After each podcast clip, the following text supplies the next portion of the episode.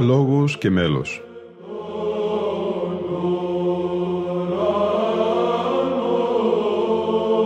Προσεγγίσεις στη μυσταγωγία της ψαλτικής τέχνης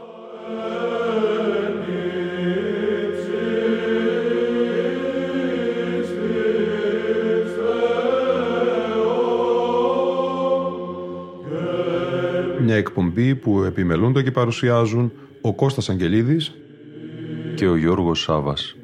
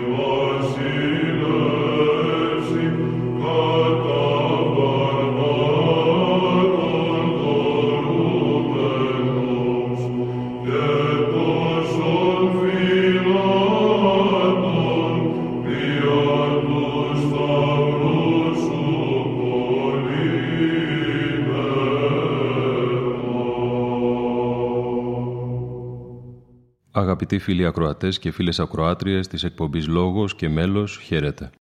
Με έναν σταυρικό λόγο, επενδεδημένο με την αντίστοιχη υμνολογία εν ώψη της εορτής της υψώσεως του Τιμίου Σταυρού, θα πορευτούμε σήμερα.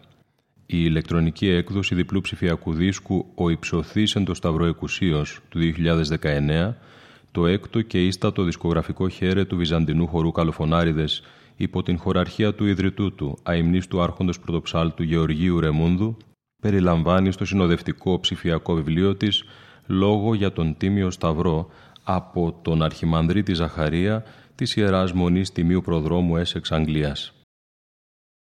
Ο υψωθήσεν το Σταυρό Εκουσίος, ο Σταυρός του Χριστού, το προαιώνων μυστήριο προσωτηρία. Βρισκόμαστε στην καρδιά του μεγάλου μυστηρίου της Ευσεβίας, του μυστηρίου του Σταυρού, ενός μυστηρίου που κρύβει δόξα και που αποκαλύπτεται με δόξα. Η αίδιο σοφία και η θαυμαστή βουλή του Θεού το συνέλαβαν με ακατανόητο ύψος και ανεξερεύνητο βάθος προχρόνων αιωνίων. Παρέμενε σε συγημένων και αποκεκριμένων από τον αιώνων στους κόλπους της τριαδικής θεότητος. Αποκαλύφθηκε με σκιώδη και αμυδρό τρόπο στους τύπους και τις προφητικές προεικονίσεις της Παλαιάς Διαθήκης. Εξηγήθηκε όμως με τρόπο ακριβή, σαφή και περίτρανο όταν ήλθε το πλήρωμα των καιρών η ένσαρκος παρουσία του μονογενούς και συνανάρχου με τον Πατέρα Ιού του Θεού.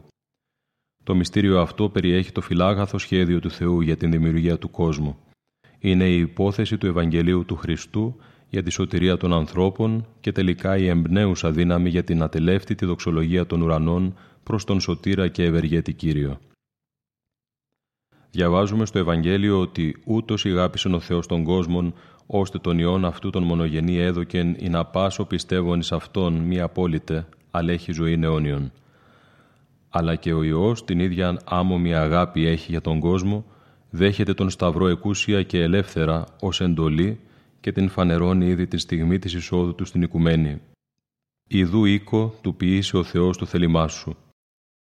Ο Σταυρός του Χριστού είναι η έκφραση της άπειρης και τελείας αγάπης του Θεού προς το κτίσμα Του.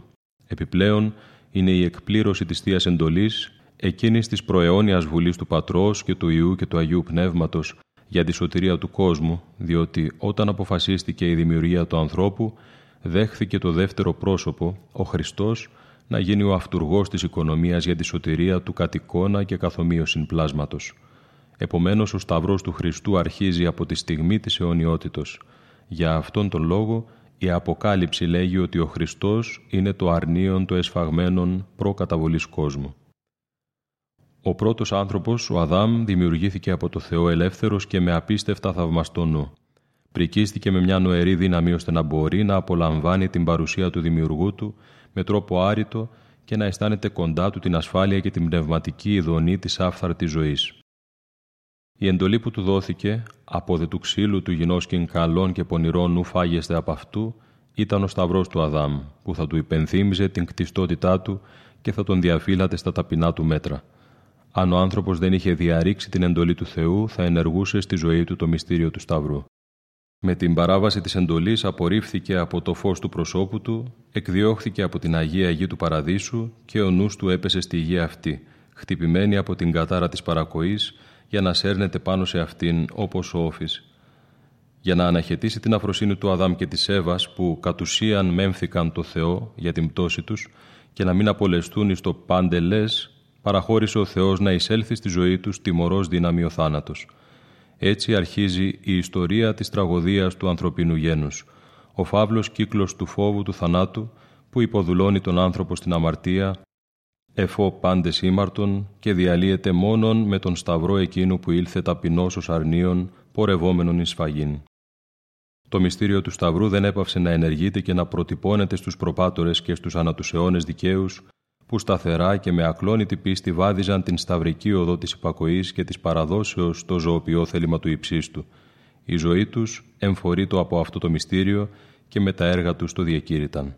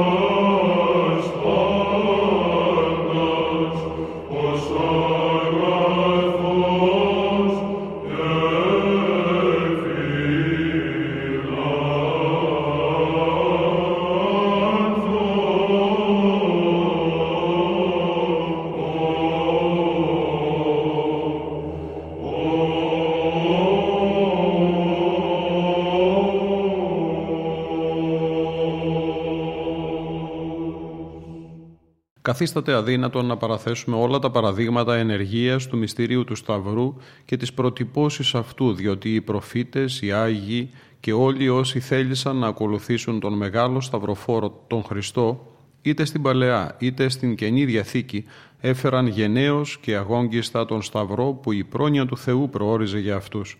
Το κρίμα βέβαια των παθών και του σταυρικού θανάτου του Χριστού είναι ποιοτικά ανυπέρβλητο, γι' αυτό και ο Σταυρός του είναι απερίγραπτος. Περιέχει όλον τον πόνο, την τραγωδία, τις θλίψεις, τα τραύματα των ανθρώπων. Ούτως τα σαμαρτία ημών φέρει και περί ημών οδυνάται. Ο άδικος και αναμάρτητος θάνατος του Χριστού χάρη της εντολής του Θεού και της σωτηρίας του ανθρώπου καταδίκασε τον δικό μας δίκαιο θάνατο λόγω της αμαρτίας που προηγήθηκε και άνοιξε για εμάς, οδού ζωής. Το υπόδειγμα αυτό του Θεού προσφέρεται στον άνθρωπο προς μίμηση και ως εντολή για να ακολουθήσει τα ίχνη του δι άρξαστε το κρίμα του Θεού από του οίκου του Θεού. Κατεξοχήν οίκος του Θεού είναι ο Υιός, διότι ένα αυτό κατοικεί παν το πλήρωμα της θεότητος σωματικός. Αλλά και εμείς είμαστε κατά τον Απόστολο Παύλο οίκος του Ιού, όταν βέβαια του παραχωρούμε όλον τον χώρο για να κατοικήσει δια της πίστεως εν τες καρδίες ημών. Όταν εμφορούμαστε ως γνήσια τέκνα με διάθεση παραδόσεως στο θέλημα του Θεού λέγοντας το σόν γυναίες το θέλημα Πάτερ ουράνιε, Πάτερ αγαθέ.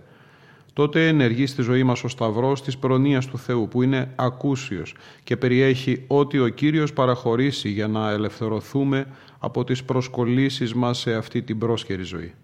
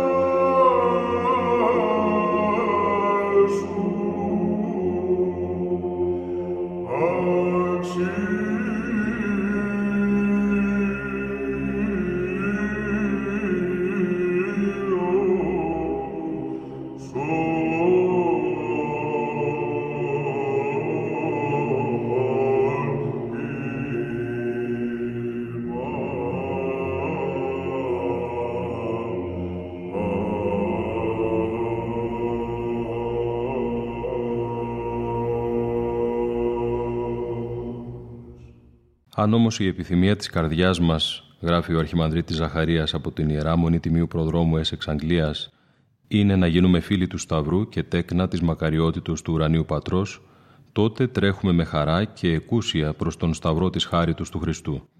Το πρώτο στάδιο γι' αυτό είναι ο Σταυρός της Μετανοίας που προϋποθέτει βαθιά επίγνωση και ομολογία με πόνο και εσχήνη της πνευματικής πτωχίας και της αμαρτωλότητός μας. Η ενέργεια της εξομολογήσεως φέρει μέσα της σταυρικό κόπο και οφορεί όμως την χαρά την αναστάσιμη και αναφέρεται. Το επόμενο βήμα στην εκούσια σταύρωση συνίσταται στη διαρκή υποβολή του εαυτού μας στην κρίση των εντολών του Θεού. Επειδή όμως αυτές οι εντολές είναι πλατείες φόδρα, συντριβόμαστε με την διαπίστωση ότι το πλήρωμα της εφαρμογής τους στη ζωή μας είναι ανεπίτευκτο.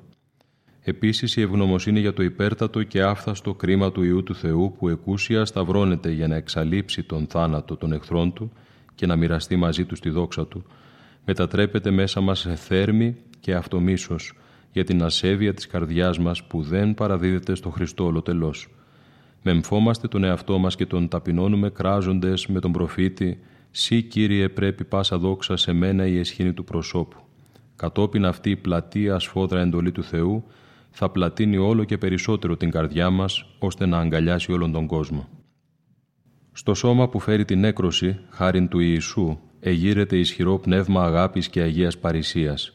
Τότε ο άνθρωπος αρχίζει να πάσχει και να συμπονεί για την άγνοια και την απώλεια των συνανθρώπων του και στα βάθη της καρδιάς του αναφύεται η προσευχή μεσητείας για τον Αδάμ Παγγενή. Ο Χριστός, ως ο Μέγας Αρχιερεύς, διέσχισε όλους τους ουρανούς εισήλθε στα Άγια των Αγίων και δια του σταυρικού θανάτου του προσέφερε μια για πάντα θυσία με τη δύναμη του αιωνίου πνεύματος και κέρδισε αιώνια λύτρωση για εμάς. Έκτοτε σώζει τον λαόν του και νέμει κληρονομίαν άφθαρτων και αμίαντων και αμάραντων. Σε εμάς τους πένητες απλά απομένει να αρνηθούμε και να ακολουθήσουμε τον κόσμο, έροντες τον σταυρό του Κυρίου. Ο Χριστός, για τη μηδαμινή νέκρωση που γευόμαστε, πλαταίνει την καρδιά μας για να χωρέσει αυτό τον κόσμο, που η καρδιά μας αρχικά αρνήθηκε, να μεσητεύσει υπέρ αυτού και να ιερατεύσει την σωτηρία του σύμφωνα με το υπόδειγμα του Κυρίου. Κατά αυτόν τον τρόπο μας κάνει μετόχους της δοξασμένης βασιλικής ιεροσύνης Του, μεταποιώντας μας σε ιερείς της σωτηρίας όλου του κόσμου δια της υπερπάντων προσευχής.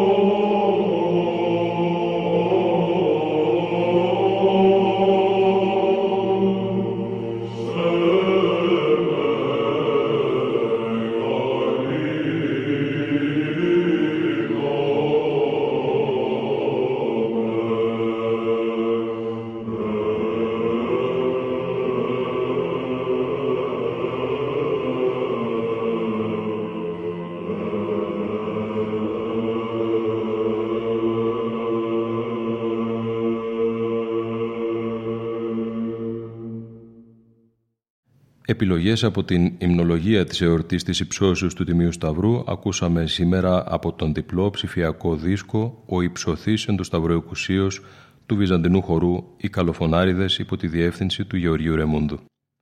Ακούσαμε το απολυτίκιο της εορτής σε αργό μέλος κατά την αγιορητική προφορική παράδοση και σε αντίστοιχο σύντομο μέλος εκ των της παραδόσεως και πάλι σε ήχο πρώτο τα στοιχειρά προσώμια του Εσπερινού, εκ των οποίων το πρώτον σε αργό δρόμο και μέλος Πέτρου Πελοποννησίου και το δεύτερο σε σύντομο δρόμο και μέλος Πέτρου Βυζαντίου, καλοπιστέντα αμφότερα παρασύμωνος καρά σε ήχο πλάγιο του δευτέρου τετράφωνο και το δοξαστικό των στοιχειρών του Εσπερινού σε αργοσύντομο στοιχειραρικό δρόμο και μέλος Πέτρου Πελοποννησίου σε ήχο δεύτερο.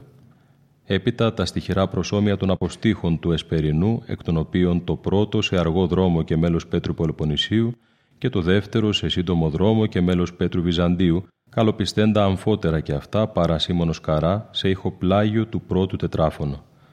Όπως και το δοξαστικό των αποστήχων του Εσπερινού, σε αργοσύντομο στοιχειραρικό δρόμο και μέλος Κωνσταντίνου Πρωτοψάλτου της Μεγάλης του Χριστού Εκκλησίας σε ήχο πλάγιο του Τετάρτου έπειτα τις καταβασίες του κανόνος της υψώσεως του Τιμίου Σταυρού σε αργό ερμολογικό δρόμο και μέλος Χρυσάφου του Νέου και εξήγηση Σίμωνος Καρά σε ήχο πλάγιο του Τετάρτου. Τελευταίο μέλος για τη σημερινή μας εκπομπή θα είναι το δοξαστικό του Πολυελαίου δια τα εορτάς του Τιμίου Σταυρού σε μέλος Γεωργίου Ρεδεστινού του Δευτέρου, ενώ το κράτημα που ακολουθεί προέρχεται από τον Πολυέλαιο εξομολογήστε το Κυρίο σε μέλος Θεοδόρου Φουκαέως και ήχο τέταρτο λέγεται σε σύντμηση του Γεωργίου Ρεμούντου. Ήταν η εκπομπή Λόγος και Μέλος που επιμελούνται και παρουσιάζουν ο Κώστας Αγγελίδης και ο Γιώργος Σάβας.